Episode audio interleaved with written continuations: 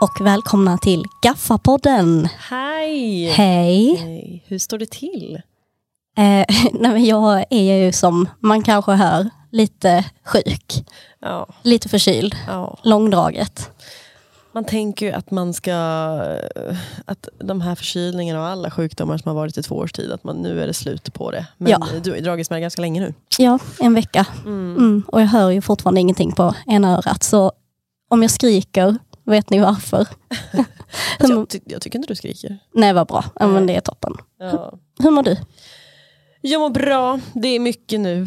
Men jag mår bra. Jag har haft en full rulledag. Men man blir lite pigg av att podda och prata. Så att, vi har ju mycket att prata om idag som vanligtvis. Jag tycker vi säger det varje gång. Men det är ju mycket att prata om. Ja, det händer ju saker hela tiden. Mm. Och jag tycker ju att det har ju varit något extremt när det kommer till konsertfronten för dig och mig. För vi båda har ju varit på ganska mycket konserter senaste tiden. Gud ja. Oj vad vi har sprungit på konserter. Ja. Jag måste ju bara berätta, eftersom att jag var nu så himla purfärsk, så var jag på en konsert igår.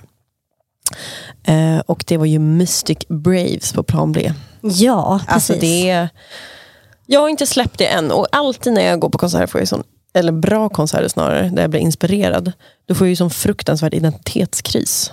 Ja. Känner du igen dig i det? Gud ja, jättemycket. Vi var ju såg ett annat band också där identitetskrisen slog hårt efter. Nivån gick upp, absolut. Så att, men så det här var ju... Mystic Braves är ett band som jag hoppas och tror verkligen kommer stiga i sin popularitet. Men du pratade lite om dem i förra avsnittet. Precis, det tipsade jag om då. Visst. Och de spelar ju någon form av... vad ska man säga? Lo-fi key, surfig, svängig. Pop vill jag inte heller kalla det. Men... You had me at surf, om vi säger så. Exakt. Mm. Väldigt, de här är från LA, hela högen. Så att de såg ut som ett par glammiga 70-talsrockare. Och där kom min identitetskris. Att jag måste nu flytta till LA och... Börja surfa? Absolut inte. Men börja klä mig coolt som en... 70-talist i nutida LA gör. Ja. Nej, men utöver det var musiken var helt fantastiskt. Alltså, det är ett band som... det här förklarar jag för dig innan, vilket jag kommer göra nu för lyssnarna, att det är så sällan man går på en konsert där det är så himla... Dels så var det ett tag lite Prince-influerat, alltså sångteknikmässigt. Men sen blev det väldigt mycket ABBA, kunde jag känna. Du vet det här långa sticket som blir typ i Gimme Gimme. Precis. Där man bara, också Diana Ross och alla, hela den biten var, men att de hade nästan 5 minuter där de bara körde instrumentalt asnice disco. Disco. Och de var så duktiga musiker och spelade asmycket elgitarr och mycket bas, och tjejerna stod och dansade, eller de som körade stod och dansade med tamburin till. Och det var ju det här lilla rummet, och helt plötsligt kändes det som att man faktiskt typ var i en lokal i just deras hemort LA. Sjukt galet. Ja, så det var otroligt. Jag verkligen supermega rekommenderar att lyssna på det här bandet. Men det var ju lite synd att det var i spöregn i Malmö igår. Så att jag tyckte ju synd om de som hade en liten support. Drog ner den surfiga stämningen. Att komma till en blöt Malmönatt. Ja, det var inte så mycket folk heller. Så att, det var ju bra att folk gick fram längst på scenen sen och stöttade dem. Så att, nej, det var en bra konsert och det var väldigt kul. Ska vi gå från första till sista spelningen sen? Ja. Vad vi har gjort. Precis. För vi började med Los Bitchos. Ja, och de var ju också svincoola tjejer. Ja, det var det. Då var det identitetskrisen slog till första gången. På 2 veckor, absolut. Hårt. De var otroligt duktiga också. Roliga. Det jag kände mest med dem var så här... Gud vad kul de har på scenen. Exakt, bra jäkla connection, hela bandet. Alltså de skrattar och de kramades. Och det var liksom, för ibland kan det vara ganska så här... Ja, absolut. Igår kunde det vara lite så på scenen att jag var liksom väldigt melankoliskt. Det var inga ansiktsuttryck på vissa bandmedlemmar. Och, visst, det var en tisdag, men ändå. Men... Tisdagsansiktet, inget uttryck. Precis. Sant. Men de här, alltså Los Bitchos kändes så här, vilken dag i veckan. De var svinkul med varandra, de high-five varandra.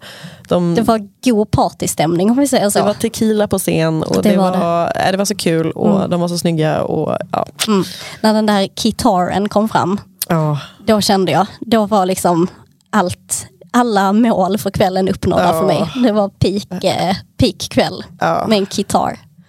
Precis, coolt. Eller peakkvällen att vi gick fram till en av bandmedlemmarna, eller du snarare, och jag stod som ett fån och var som en amöba som alla andra killar som sprang efter henne. We loved your gig, it was so good. Det är en annan historia. Det är en annan historia, vi får se om det kommer något ut av det framöver. Precis. Och sen så var ju du vidare på konsert. Nej, sen var vi vidare på konsert. Vi var och såg Spun Sugar och Denderhal, som jag har varit och gästat på den. Förlåt, dem ska vi inte glömma. Det ska vi absolut inte. Nej. För det var en jäkla ösig kväll. Och det är ju på ett annan lokal här i Malmö som heter Kiseberg som har börjat med Mess on the Horn. Precis, på Messingshornet i Kiseberg. Yes. Och det tycker jag är väldigt kul för de lyfter ju väldigt så här, lokala små artister eller musiker kanske man ska säga. Och det tycker jag är så himla fint. Gud ja. Det var en toppenkväll. Det var så mycket folk där. Men det kändes verkligen som att hela Malmö kom ut till Messingshornet i Kirseberg och stöttade Malmös levande musikliv. Det var också så konstigt att vi alltid ska jämföra oss vart vi ska vara i världen. Att vi står där och bara, det känns som att vi är i Hamburg. Ja visst, ja, det sa vi ju. Då var vi i Hamburg. Vi måste sluta jämföra alla städer vi tror att vi är i. Jag har aldrig varit i Hamburg. Malmö har ju blivit så himla duktiga på det här. Alltså, så bra. Jag, alltså, verkligen. Och som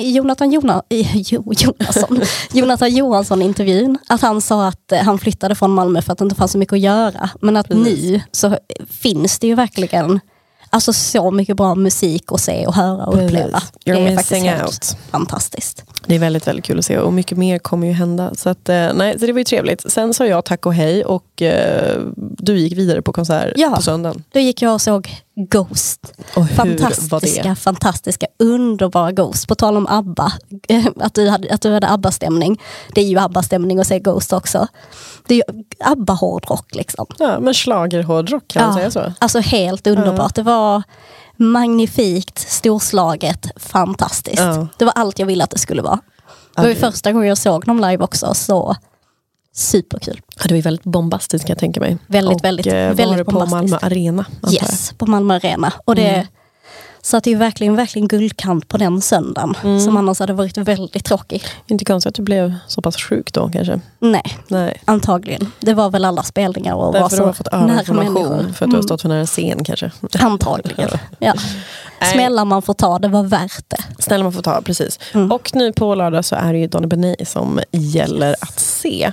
Så att det är en jag bara känner så här, vad kul det är att det är konserter. Alltså jag spenderar gärna min fritid på att bara gå på konserter för att det är så mycket pirr tänkte jag säga, men det blir ju typ det för att det blir en upplevelse och man får lyssna på så sjukt duktiga musiker och man kommer ut och man känner sig bara så uppfylld av att ha liksom och ångestfylld för att man inte själv står på scen och gör något liknande. Men typ också ångestfri på ett konstigt sätt, alltså att man bara så här känner att jag blir som ett barn typ känner jag.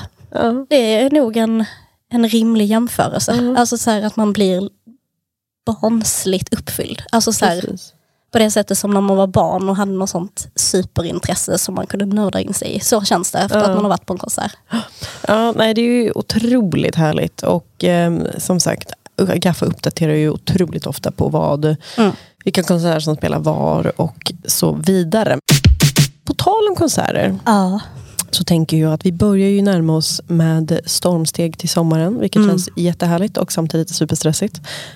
Men det innebär ju också att efter nu pandemins 2 år. Att festivalsommar börjar ju hända. Ja, det känns som att det är för första gången. Festivalsommar typ för första gången. Ja, för det har ju varit liksom så här, kommer det bli festival i år? Nej, det blev det inte. Kommer det bli i år? Nej, det blev det inte. Och i år är ju kanske då... Ja, vi får hoppas att det blir år om vi säger så. Man vet ju inte förrän det har skett. Ja, men nu har de lovat. Så men nu har de ju lovat. Så att, i det senaste numret av Gaffa så kan man ju läsa att det är en festivalguide. Ja, det är en hel jätte liksom, tjock och fin bilaga. Med både liksom, svenska festivaler men också utländska festivaler. Jag var sugen på det, precis. Och lite andra roliga reportage. Och där finns det ju både de största som man kan tänka sig och de mindre lokala och som precis är nyskapande. Så ja, det är och stats och tältfestival. För tältfestivalerna känns ju nästan som att de börjar dö ut. Ja, och det är ju det jag har tänkt så här, lite funderingar över känslan med festival. För att nu var det ju länge sedan man åkte på festival, va? Och speciellt tältfestival. Det känns som att det är ett... Ja, det är ju typ ett... Jag vet inte när det är sedan, men det är jättelänge sedan. Ja, för mig är det ju typ 15 år sedan, tror jag. Och där känner jag så att festivalen har fått en ny era. Mm. Det är ju inte samma... För jag, nu är inte jag... gymnasieålder, högstadieålder längre, så att jag vet ju inte hur ungdomarna snackar idag om att åka på festival. Nej. Men det var ju så otroligt stort. Ja, gud ja. När man var ung och pratade om festivaler och att det var de pengarna man spenderade en sommar kanske på. Det var lite som att bli vuxen. Alltså så här, det kändes som det. Det kändes som en sån rit. Precis. Att man fick lov att åka på festival. Ja. Och så tyckte man alltid att ens föräldrar var taskiga mot en att man inte fick åka när man var 14. Och så tjatar man sig till att få göra det när man var 16. Och det var egentligen alldeles för tidigt också. Ja. Jo tack, det var det.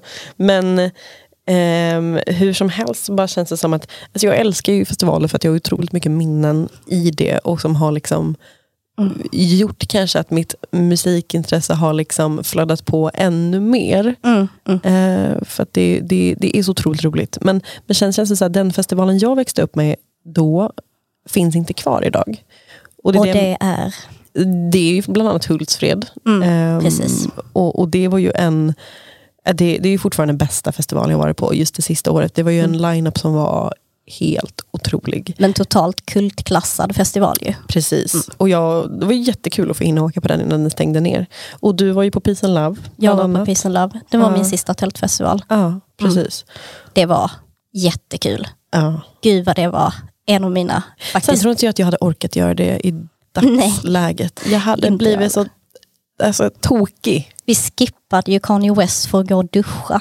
För att vi visste att det inte skulle vara några vid duschen då. Alltså, för att vi kände oss... väldigt taktiskt. Nej, men du vet när man typ inte har duschat på så länge och man bara... Nej. Orkar vi stå och lyssna på Kanye West när vi är så här äckliga? Nej. Vi går och duschar. Jag ångrar lite idag. Jo, det förstår jag. Det gör jag. Men vad gör man inte för att känna sig ren? Ja. Men jag tänker också så här, i och med att vi kanske är inne i en ny festivalera, och det är ju helt rimligt med tanke på att tiden förändras ju, det kan inte alltid vara som det är. Vad innehåller den här nya festivaleran, undrar jag bara? Ja, och har pandemin kanske påverkat den? Hur man liksom så här, att folk kanske inte är folk lika sugna på festival. I don't know. Nej, jag vet inte heller. Alltså, vad jag tänker i mitt huvud är så här att folk borde vara så himla sugna för att man är svältfödd på kulturella uttryck och gemenskap liksom. Precis.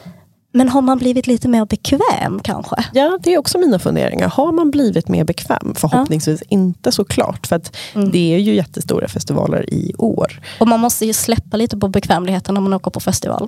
Det är ju det. Precis. Att bara säga, jag kommer inte ha min säng, mitt kaffe, min frukost liksom. Nej, precis. Ja. Men å andra sidan så, när man kollar på många festivaler så här, är många redan biljetter slutsålda. Och jag tror att den här bekvämligheten som vi pratar om, det gynnar ju stadsfestivaler. Med tanke på att folk kanske inte orkar att tälta. Och kanske beblanda sig framförallt med så mycket folk. Då passar liksom stadsfestival väldigt bra. Absolut. Även om det är jättemycket folk oavsett vad. Men det är ju då nya festivaler som är rådare i år. Och även gamla. Och jag vill nämna då Propaganda som fyller 20 år i år. Så sjukt att det är 20 år. 20. För det minns jag att jag tyckte var en sån ny festival. Alltså då när man åkte iväg. Alltså då när det var den stora festivaltiden. Ungdomstiden.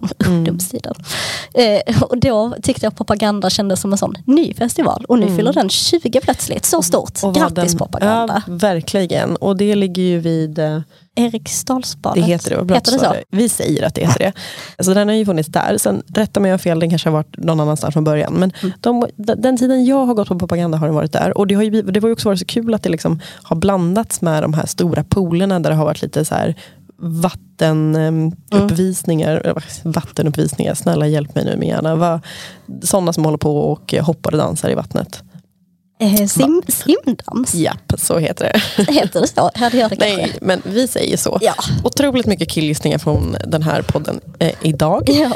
Jag kan inget om simdans. Eller koordinerad vattendans, ska vi kalla det det? Det lät jättefint. Det säger vi. Säger så. Koordinerad vattendansuppvisning. Så festivalen öppnar alltid med det, vilket är jättetrevligt. Mm. I och med att jag är från Gävle så det var ju otroligt nära att åka dit. Så det var ju liksom det bästa att avsluta sommaren med. Mm, jag förstår det. Och jag har så mycket minnen och det är verkligen en rolig festival. Vad är ditt bästa minne från Propaganda? Alltså, mitt bästa minne är ju då ändå så här, även om inte vi gillar honom idag, så är det ju Lorentz. För att vi gick ett gäng och jag var så här, den sommaren när han exploderade och pikade. Exakt. Alla var ju kära i honom. Jag bara, I can't see it. Nej. Tills jag står där framför publiken och det är som en våg. Alltså det är ett extremt tryck i publiken. Och det bara efter, det bara, jag ska leva live. Jag fattar nu. Jag fattar. Sen fattade jag inte för jag slutade lyssna på honom. Mm. Men sen också att jag har raggat på Erik Hassle, men ville egentligen åt hans kompis. Så du var tvungen att ragga på Erik först för att komma fram. Så jag var nog en gatekeeper Erik Hassle. Jobbigt låtsasfan kanske. Och gud, jag älskade Erik Hassle. Jag tror att han är musikproducent idag. Typ. Ja. Någonstans i världen. Jag tyckte verkligen att han gjorde bra musik. Mm. Saknar honom. Det kan ju vara en låt. Den här som blev känd. Nej, så att, och i år så är det ju faktiskt en toppen-line-up måste jag säga. Och det är med all rätt för att de firar ju 20 år. Precis. Och slå på stort. Precis. Och de stora som är där, det är ju bland annat Future Island. Mm, ditt favoritband. Seina på sig kommer också spela. Mm. Men sen, och det är absolut flera, men jag vill också en spaning som jag nu har florerat på mina sociala medier. Ja. Det är en kille som heter Stussy. Stussy? Har du hört talas om Stussy? Nej, det har jag faktiskt inte. Nej. Men jag är inte så down with the new stuff kanske i Sverige. Han verkar ha blivit en hype utan att ha riktigt marknadsfört sig. Mm-hmm. Jag tror vad jag vill tro och vad jag med min ansiktsigenkänning att det här är Linus Hasselberg som gjorde en låt under 2018 som blev lite viral och hette Lilla grusvägen vid Rio de Janeiro. Mm-hmm. Har du hört den? Ja, men det har jag nog. Jag hade inte kunnat sjunga den, men jag vet att jag har haft den på min Spotify-spelandes. Mm. Jag är rätt säker på. Jag tror att det här är den killen av min research, för jag älskade den låten för, då 2018. Hur som helst, Dussy har då bara släppt en enda låt på streamingtjänster men redan bokat på flertal nordiska klubbar och festivaler. Och han har med sin elektriska mix av disco, funk och rave gjort sig känd för sina oförutsägbara och energiska liveshower. Wow, det låter kul. Och jag såg det på min kompis som la ut en story på Instagram att hon var på en spelning och det verkade vara väldigt drag på det. Alltså på ett roligt sätt. De hade peruker och det var ett stort band och alla var jätteglada. Men man vet alltså inte vem han är? Jo, alltså, han har väl bara liksom helt totalt bytt spår på sin musikstil. Ja, du menar så. Och blivit den här Stussy då, och vill bara verka heta det och inte sitt namn Linus Hasselberg. Vem som helst får verkligen gå in och rätta mig om jag har fel. Men det här är det, jag tror att det är han. Hur som. Så Stussy kommer komma till Propaganda och jag tror att det kan bli väldigt, väldigt kul för att jag tror att den personen kommer också växa mycket.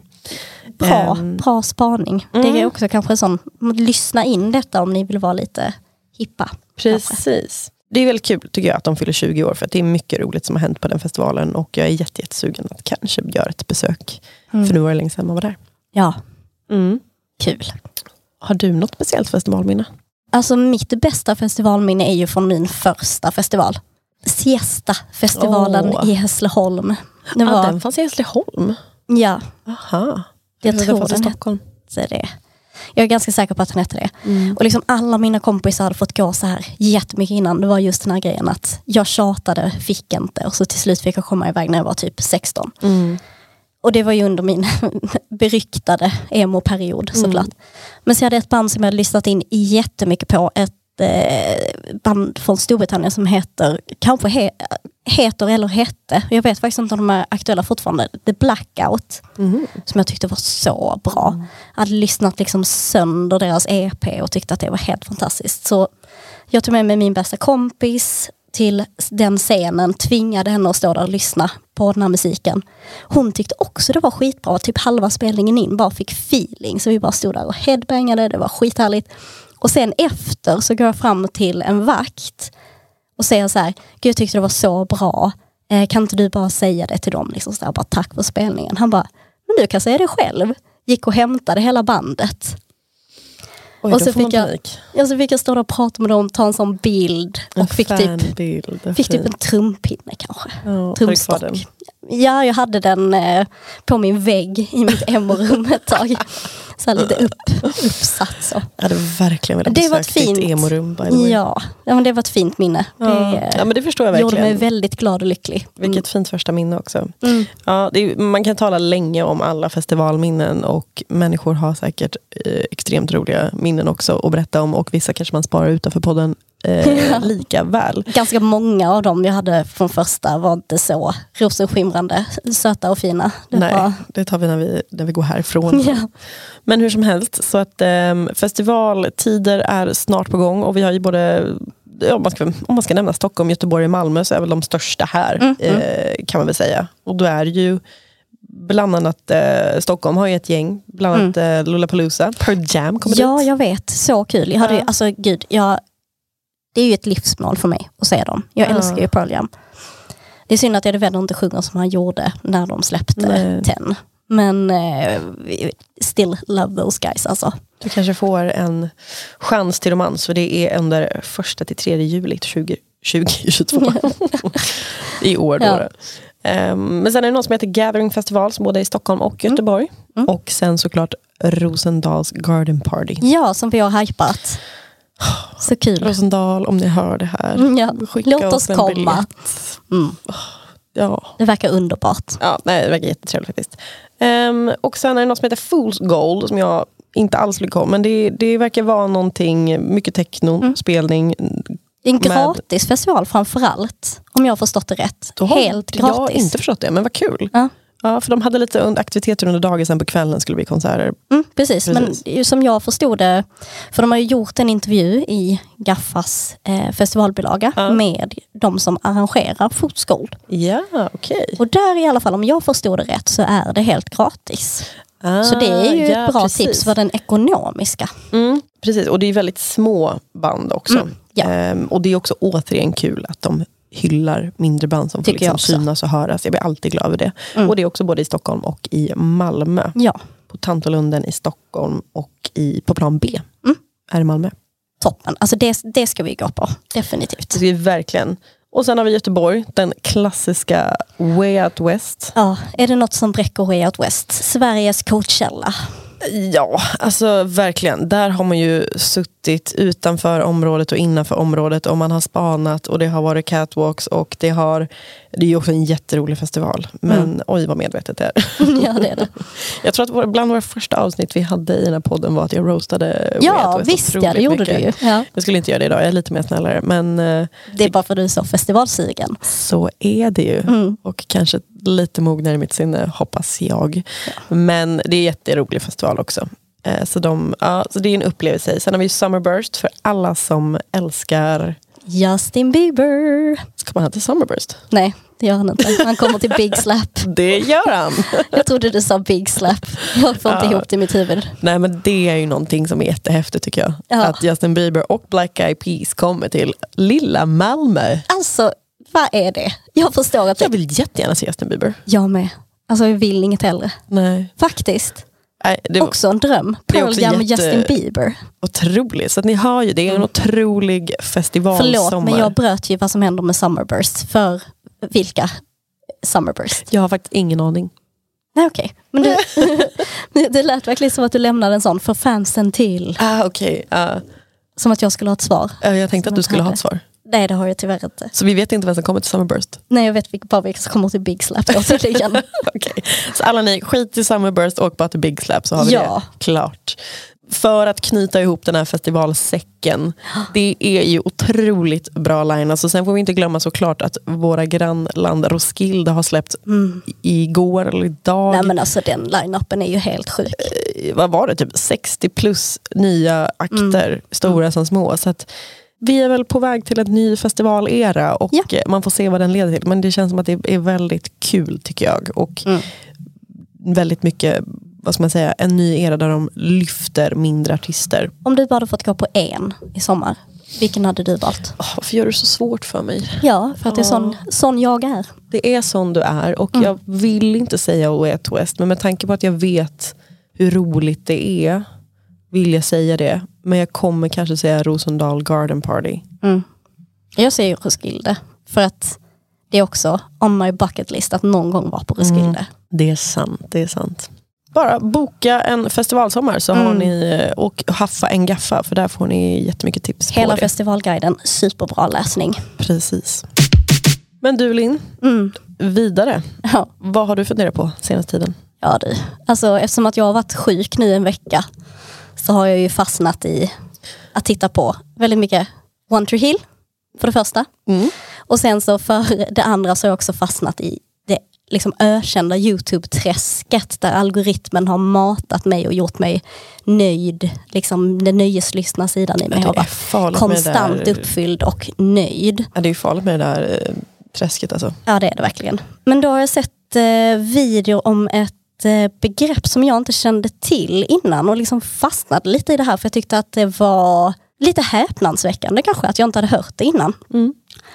Och det är begreppet industry plants. Okay. Då har jag tittat, om man själv skulle vara intresserad av att dyka in i det så kan jag tipsa om Mike's Snare och Progress som har lite bra video om detta, tyckte jag. Men vad är en industry plant? Kanske du frågar dig. Ja, vad är det? För jag visste ju inte det alls förrän du introducerade mig. Men det visste ju inte jag heller för en vecka sedan. Men det är tydligen ett väldigt liksom, så här kontroversiellt begrepp i USA, i musikvärlden. Men jag kan försöka förklara det. Det är lite svårt för att det används så brett om lite olika saker av olika människor. Men i korthet... Lite svårt att översätta också framförallt. Ja, vad skulle man säga på svenskans industriväxt? Ja, jag tänker hela, liksom, om jag skulle översätta hela den YouTube-filmen jag såg till alltså, för jag förstår ju vad den personen sitter och berättar. Ja, och det är ju framförallt kanske ett fenomen i större liksom, musikindustrier, alltså länder som har större musikindustrier än i Sverige. Det är antagligen inte så aktuellt i Sverige, så vi får tänka större, vi får tänka stora världen. Men man skulle kunna säga som Rolling Stones definierade det, fritt översatt av mig, att en industry plant är en artist som har ett skivbolagsstöd men som presenterar sig själv för världen som self-made. Alltså att man på något sätt lurar sin publik och tror att man har kommit dit av egen maskin. Mm. Lite vagt tycker jag. För så tycker jag nog att det är med de flesta artisterna. Så då är nog alla industry plants. Precis. Men om man liksom går lite mer ner i detalj vad många verkar mena när de säger industry plant är då att, alltså att det är skivbolag som plockar upp unga artister innan de har någonting som talar för dem. Alltså att de inte har färdig musik, de har ingen fanbase, de har ingen färdig image. Eller så har de något av det men inte allt. Och då plockar de upp de talangerna och signar dem till skivbolaget och stöper om dem. Så det blir som en produkt. Mm. De gör deras stil, de gör deras sätt att vara. De kanske är inne och finlirar lite med deras bakgrundshistoria. Mm. Och så skapar de en låtkatalog som liksom snickras ihop fint, så här, väldigt liksom noggrant och paketeras i en fin form med så här, professionella låtskrivare, producenter och så vidare. Innan de presenteras för världen. Och då är tanken också att skivbolagen i det dolda betalar artisten, eller betalar för att artisterna ska hamna på så här, spellistor på Spotify och att de liksom ska hamna på Genius. Så plötsligt så släpper de så här, typ en låt och så har alla hört den. Alla vet vem den personen är. Och då börjar det bli kanske lite mer spännande. Mm, för det här ser man ju väldigt ofta idag skulle jag säga. Precis, en person som bara blows up. Och precis. Så bara sitter de där på Genius plötsligt och ska förklara vad deras låt handlar om. Och så blir man så här, hur har vi fått reda på vem exakt den här personen är? Mm. Jag kan också tillägga att det här ordet industry plant används ju alltid nedsättande. Det är inget fint att vara. Nej, men det kan man ju tänka. Det är väl som att vara kommersiell. Mm, precis. Precis, eller en sellout. Kanske man sa förr. Alltså att det var det gamla begreppet. Precis. Men lite då till vilka artister som man blir anklagad för detta. Det är ju stora artister som Drake till exempel. Billie Eilish. Lil Nas X. Han har ju till och med skrivit Industry Baby som ett svar. Ett roligt svar. På att han blir anklagad för en industry plant. Olivia Rodrigo, Chance the Rapper, men också mindre band som är på väg upp, som till exempel dina favoriter Wetleg, Tramp Stamps, en akt som heter Baby Goth, Umex, Clyro och Gale är de som florerar mycket.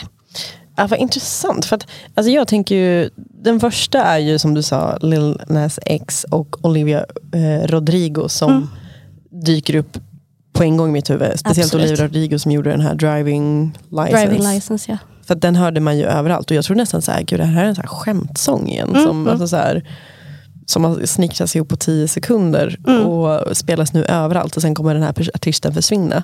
Klipp till att hon har vunnit Grammys och hela kittet nu och släppt ett album som alla verkar ha lyssnat på. Och lite kan man ju argumentera för bara så här, är det inte så här det alltid har varit? Och betyder inte detta egentligen att liksom skivbolagets salangscouter gör ett så jättebra jobb och att marknadsföringsteamen gör ett skitbra jobb? Alltså om de lyckas med detta. Är det viktigt att vi har det här ordet industry plants om det är så här det funkar? Alltså för typ alla. Ja, alltså här är vägen. Vi har väl sett alla Britney Spears. Ja, exakt. Och såg hur det gick för henne. Ja. Är det inte det här också alla artister som är unga och vill bli något? Är det inte det här de drömmer om? Att bara ett skivbolag ska komma och säga vi har den perfekta typ looken till dig, vi har de perfekta låtarna till dig, vi ska marknadsföra dig, du ska få spela in i en sån superbra studio. Ja, för det alla lovord som jag kan tänka mig musikbolag säger till de här unga människorna och bara så här, vi kommer ge det 1 år, ge det 2 år, sen kommer du få det här. Och så blir det lovord efter lovord och det är väl klart att en ung person, eller behöver kanske inte ens vara ung, men att en person bara så här ser att det här kommer hända. De här människorna kommer hjälpa mig. Och att man gör vad som helst till slut. Ja, men exakt. Ja, precis, så det är en väg in till det enda man vill göra. Vilket är framgång och musik. Exakt. Och som sagt, det här är ju liksom inte ett nytt fenomen. Alltså man tänker The Beatles, Monkeys, alltså typ hela Motown-rörelsen, Britney Spears för all del. Elvis, alla pojkband. Ja. Alltså, det har ju pågått sen musikbranschen startade. Mozart. Ja, hans pappa var den som gjorde honom till en industry plant. Han hade så connections ju. Ja, det med Mozart, the original industry plant. Ändå sant. Ja. Hur kan liksom en sån 4-åring bara så här bli världsberömd? Nej, det blir man inte. Han blir tvingad. Ja, blir det industryplant. Men alltså, till exempel, alltså det bästa exemplet på en industryplant är ju den här personen som heter Baby Goth. Har ej hört. Nej, men det är inget värt att lyssna på. Så är det bara, tycker jag. Jag tycker inte det är bra alls. Det här blir en snabb googling. Fortsätt. Ja, men det var en så tjej som hade gjort ett försök att samla in pengar för att göra en EP till någon sån pop-EP liksom. Gick inte så bra, hon hade några 1000 streams på Spotify. Och så plötsligt så bara dök hon upp då. Och hette Baby Goth istället. Och hennes gamla Bria Bueno, tror jag det var. Liksom, det var lite så här bortstädat att hon hade gjort det. Hon var med på en låt som Trippie Red gjorde redan innan hon hade släppt en enda låt. Hon hade så här skitmycket följare på Instagram. Precis när hon hade släppt typ sin första låt. Och Trippie Red och någon annan superkänd var med på hennes första låt. Och då blir man så här bara, hur har liksom en sån okänd person som släppte en EP som spelades av typ 7000 lyckats komma i kontakt med de här superkända personerna. Hon hade liksom gjort om hela sin stil, hon hade skaffat så face tats och det är väl typ ändå så här ett bra exempel på en riktig industry plant, som om vi nu ska säga att de finns på riktigt. Men förlåt, man är inte bara så här hela musikindustrin så. Alltså den är formad till att skapa produkter. Jo, precis. Tills att många artister inser bara, nej, jag gör mitt eget label. Jag behöver inte er för att ni vill bara styra mitt skepp mot en riktning som inte jag vill till. Jag menar, hur många kvinnor i världen som arbetar som musiker har hört du måste gå ner så här många kilo i vikt. Gud, du måste operera näsan. Alltså listan är ju lång, så att jag tycker begreppet industry plant, det stämmer så korrekt, men med dagens samtid när vi har liksom tillgång till sociala medier där man blir också en person eller en profil på sina konton, då blir det också ännu viktigare. Men jag tycker liksom så här, problemet är egentligen inte att det inte finns och att det är ett problem. Alltså jag tycker att det är ett problem att skivbolag går och hittar så artister som handplockar liksom unga artister som de tror kan bli någonting innan de är någonting, och som kanske liksom inte har koll på musikbranschen, genom sådana usla avtal pumpar in jättemycket pengar i det tills att de märker att de inte växer längre. Nej, och då bara slutar och stöttar dem, och så faller de i glömska, men så kanske de har gjort en stor låt, liksom Gucci Gang. Vad händer med honom nu? Var det, ja. Men då fortsätter de att punga in pengar på den jättestora hitten, samtidigt som den artisten som har gjort det kanske inte får någonting alls. Nej, och det är ju ett jättestort problem också. Det är ju ett problem. Men problemet med industry plant-begreppet blir ju då att man sätter ljuset på att det är fel på artisterna. Och inte på skivbolagen och industrin. De som har pengar och bakgrunden. Precis, till det. Liksom. För att det blir så att man pekar och säger Billie Eilish, industry plant. Istället för att man säger, men vad är det för fel på den här branschen att ni har plockat upp den här typ 16-åriga tjejen och gör henne till en sån här arketyp för vad ni tror ska spela in mest pengar till. Ja, för att hon kommer ju inte heller från ingenstans. Jag menar, både hennes föräldrar är stora musiker, hennes bror är det som har samarbetat. Sen absolut att hon är en woke, rimlig människa. Men det är ju därför hon kallas industry plants, för att hon ska ha så connections. Ja, men jag menar så här, man kan ju bara se hennes musikvideos här som hon har gjort, som har verkligen så här vänt upp och ner på sättet att skapa musikvideos här, att som är liksom nästan så här futuristiska, onaturliga. Men det sitter ju ett helt jävla, alltså, vad ska man säga, ett team bakom ett kreativt team, precis, som har skapat det här. Ja. Precis. Och format det att liksom så här, okej, år 1 du kommer vara så här, år 2 du kommer vara så här, år 3 du kommer du blondera håret och bli mer så här. Ja, precis, att idag. Det kanske till och med är en uttänkt timeline. 100%, allt är en timeline och beroende på hur mycket man ser en artist växa. Men som sagt, det är mitt första problem med begreppet industry plant. Okay, yeah. Mitt andra problem med begreppet industry plant är att det bara är kvinnor och svarta personer som anklagas för att vara det. Utveckla. Nej, men det är ju bara liksom så här tjejer, alltså ett tjejband som de Tramp Stamps till exempel, som jag tycker är ganska obvious att de är liksom en produkt som har snickrats ihop för att de ska tilltala en ung publik liksom. Det tycker jag är uppenbart, men det är alltid bara tjejer och svarta. Och alltså jag har inte sett en enda vit manlig artist som anklagas för att vara industry plant. Inte en enda. Alltså, nej, när jag läst. Lil Nas, och då, men där går ju han liksom, det är ju inte en vit man. Nej. Och han också är gay, vilket de älskar det ännu mer då. Ja. Att det är en snygg, vältränad kille som är gay och svart. Det blir liksom det bästa av världarna för musikindustrin. Jag tänker mer på att när man säger industry plant och man säger att det är något dåligt, alltså det är ju en sån grej att man säger, du förtjänar inte detta, du är en industry plant. Och då liksom alla de som folk pekar finger mot och säger du är en industry plant, det är bara kvinnor och svarta personer. Precis. Och det tycker jag är ett problem. Att det används så liksom som... Precis. För att gå tillbaka till Lil Nas. Jag tycker ju han behövs. Ja, gud, ja, det tycker väldigt jag mycket. Alltså, jag älskar honom. Ja, men alltså bara så att han bryter alla normer också. Och jag tror att det är ingen som har sagt att han behöver göra det. Men jag tror också att han vill göra det. Han vill utmana oss. Speciellt i liksom USA. Med alla deras liksom, just nu som det ser ut att det finns, alltså ingen är överens med någon. För att det är så kontroversiellt land. Och att han bryter det, går in på scen och gör en sexig dans på sitt sätt som är väldigt sexualiserat. Och även hans musikvideos här. Alltså, jag tycker det är jätteunderhållande att sitta och titta på. Det är jätteunderhållande. Alltså verkligen, framförallt är det så här good entertainment value. Och det tycker jag inte man ska underskatta. Precis. Att någonting bara är jäkligt kul, njutbart, alltså bara... Nej. Så att, nej, det är jättesvårt. Och sen kan man ju också se på typ så här, som du säger med tjejer då, om man ska ta typ Tove Lo som exempel. Hon var ju alltså en låtskribent, vad säger man? En producent innan hon blev så jättestor. Men hon har ju gått ut och sagt hur dåligt hon har mått, hur musikbolagen har velat forma henne och sagt så här, du måste se ut så här, du kan inte väga så här och du måste liksom vara mer sexig tills hon bara så här, nej, jag vill vara mig och äga min sexualitet tills att hon står på en scen på någon festival och visar brösten för att hon gjorde det i 10 sekunder, nej inte 10 sekunder, hon gjorde det kanske 1, 2, det är så jävla lång tid, måste ha det i 10 sekunder. Hon sket i att sjunga och bara visa brösten i 10 sekunder.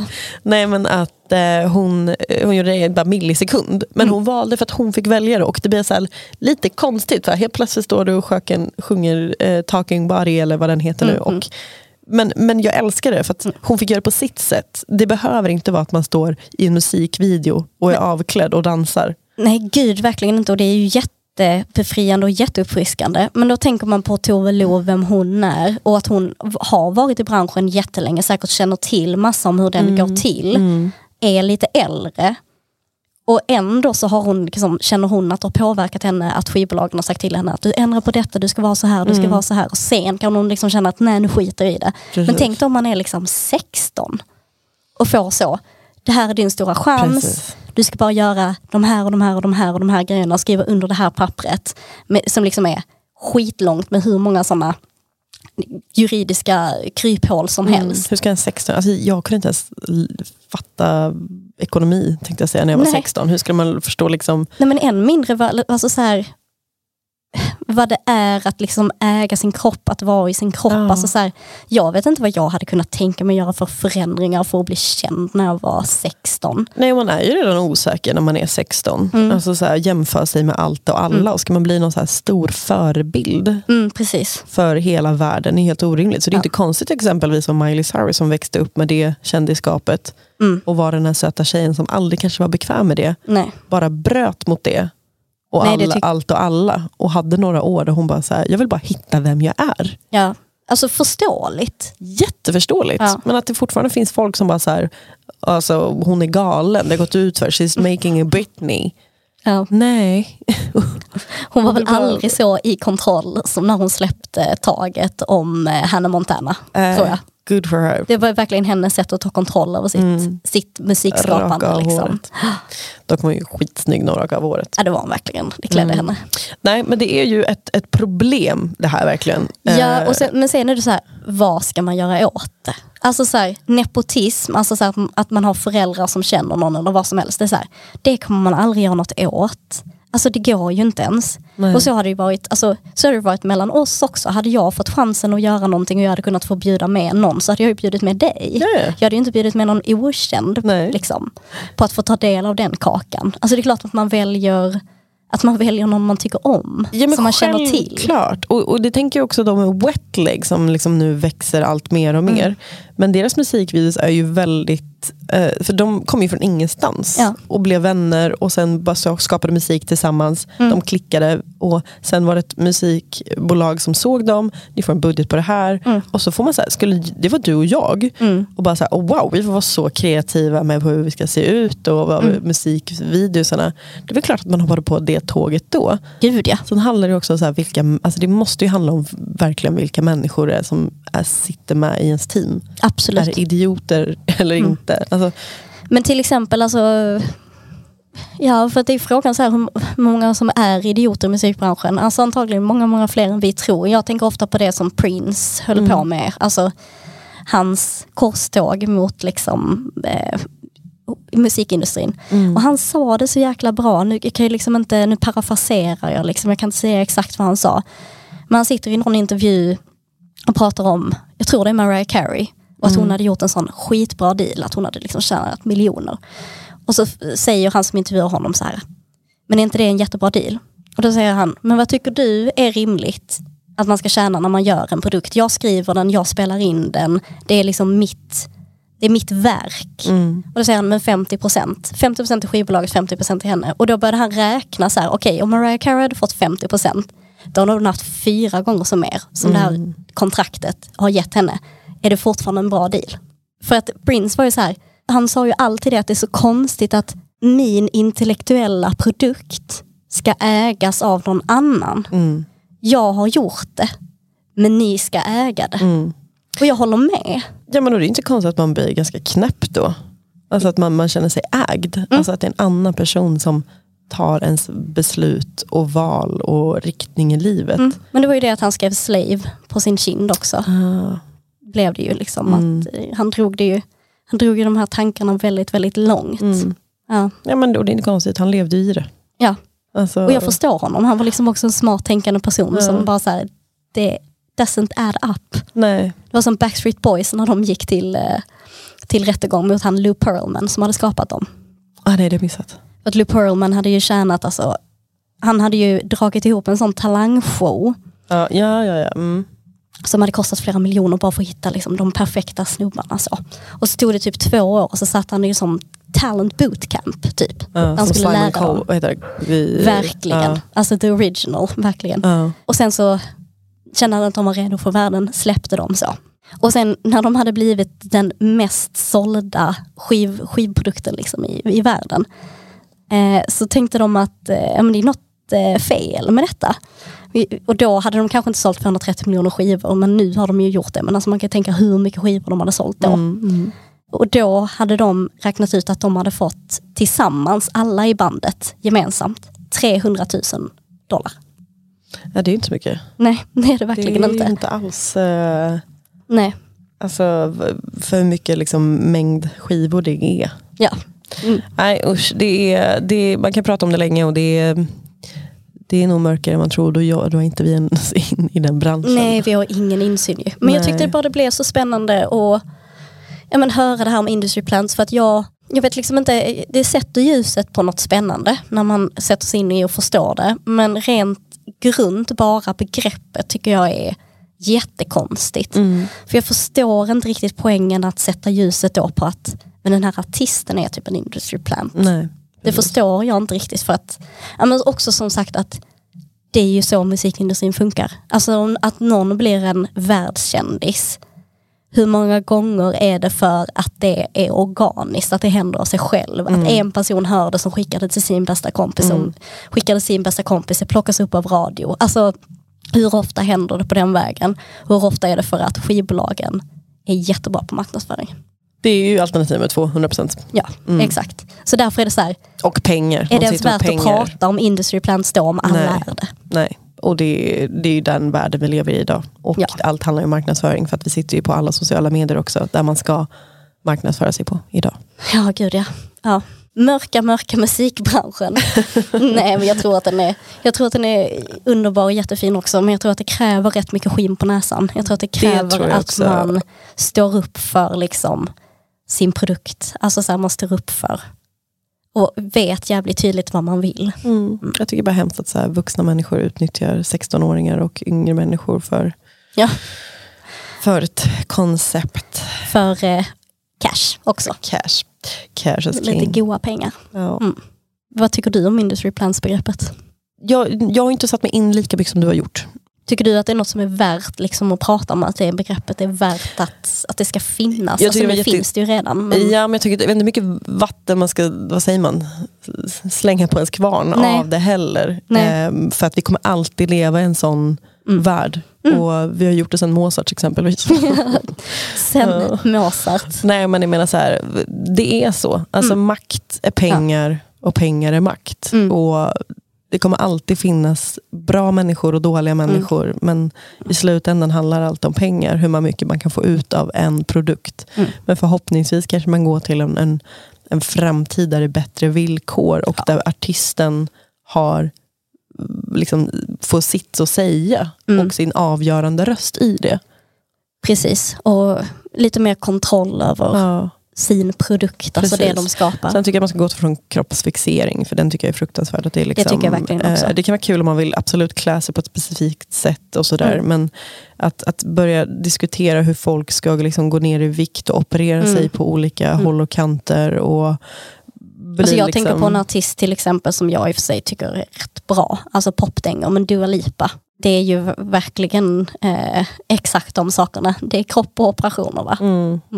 Ja, det stämmer ju nog in, fast man inte vill tycka det. Men så är ju hela samhället idag, skulle jag säga. Jag såg en sån 73 questions som Vogue gör med henne, när hon kommer ner i den catsuiten.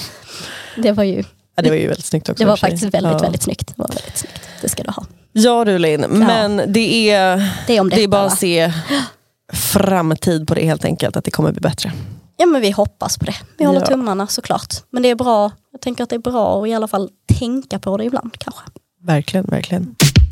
För att gå vidare och summera dagens avsnitt. Ja. Vi går ju alltid in på ett härligt musiktips. Och jag tänkte fråga dig, vad har du för musiktips idag till mig och alla som lyssnar? Idag så har jag ett musiktips som jag tycker själv att det här är väldigt, väldigt bra såklart för att jag tipsar om det. Men ett av mina franska favoritband, Film Noir, har precis släppt en ny singel. Det är parisisk garagepunk med en liten hint av jazz kanske, tycker jag. Mm. Kanske. Mm. Det är lite svårt att beskriva, men det är smutsigt, det är pulserande, drömmande, rått, lite filmiskt kanske. Så jag vill tipsa om Film Noirs nya singel, Erotica.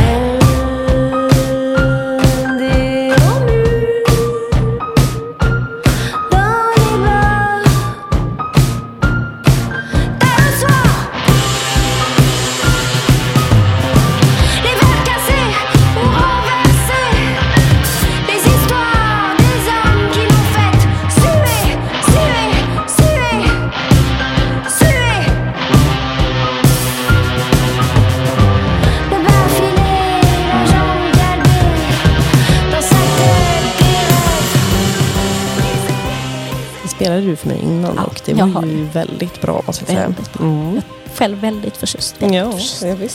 Vad har du för tips om, Annie? Ja, men idag så vill jag tipsa om det irländska postpunkbandet Fontaine DC som bildades i Dublin 2017.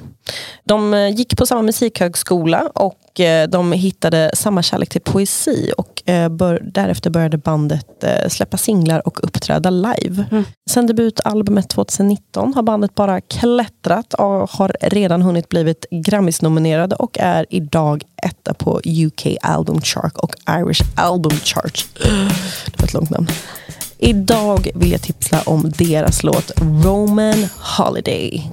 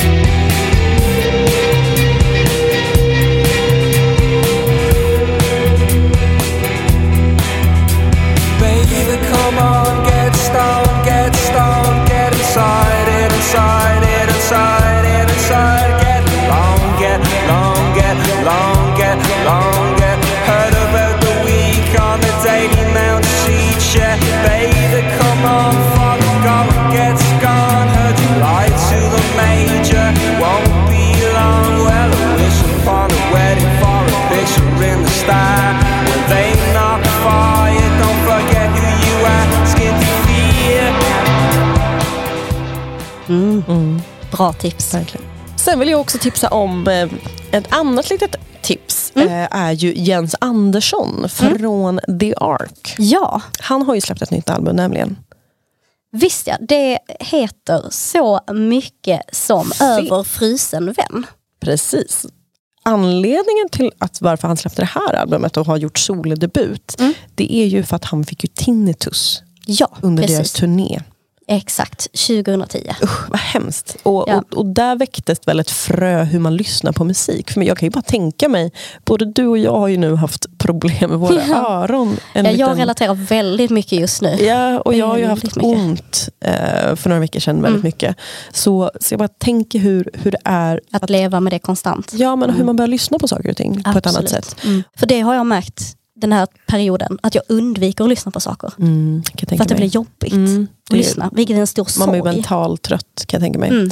Så därför, och han har ju också under pandemin då mixat med det här, liksom, vad är det han vill producera? Mm. Så därför har han då, till alla som har tinnitus kanske framförallt, skapat det här albumet. Och det är ett instrumentalt album. Mm. Som ska liksom vara bra att lyssna på. Ja. Som en sån härlig liten varm ljudmatta. Precis. Som bara är god. Eller en liten ljudfilt som man kan dra över. Exakt. När man känner sig lite mör. Mm. Väldigt fint album, och det släpptes den 29 april. Så det är ute.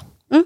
Det tycker jag att man kan lyssna på om man behöver en liten ljudmatta, som sagt, då, när man pluggar eller så. Precis. Väldigt mysigt. Det tycker jag verkligen. Eller ligger i vårsolen. Mm. Det med det sagt jag vill tacka för den här gången och den här veckan. Vi tackar aldrig. Men nej, tack för den här veckan. Ja, så kan man säga. Och glöm inte gå in att likea och kommentera och följa alla Gaffa sociala medier för att där uppdateras det frekvent. Ja.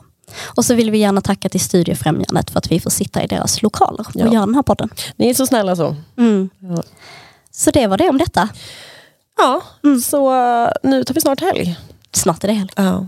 Ha det så bra till dess. Ha det fint. Hej! Hej.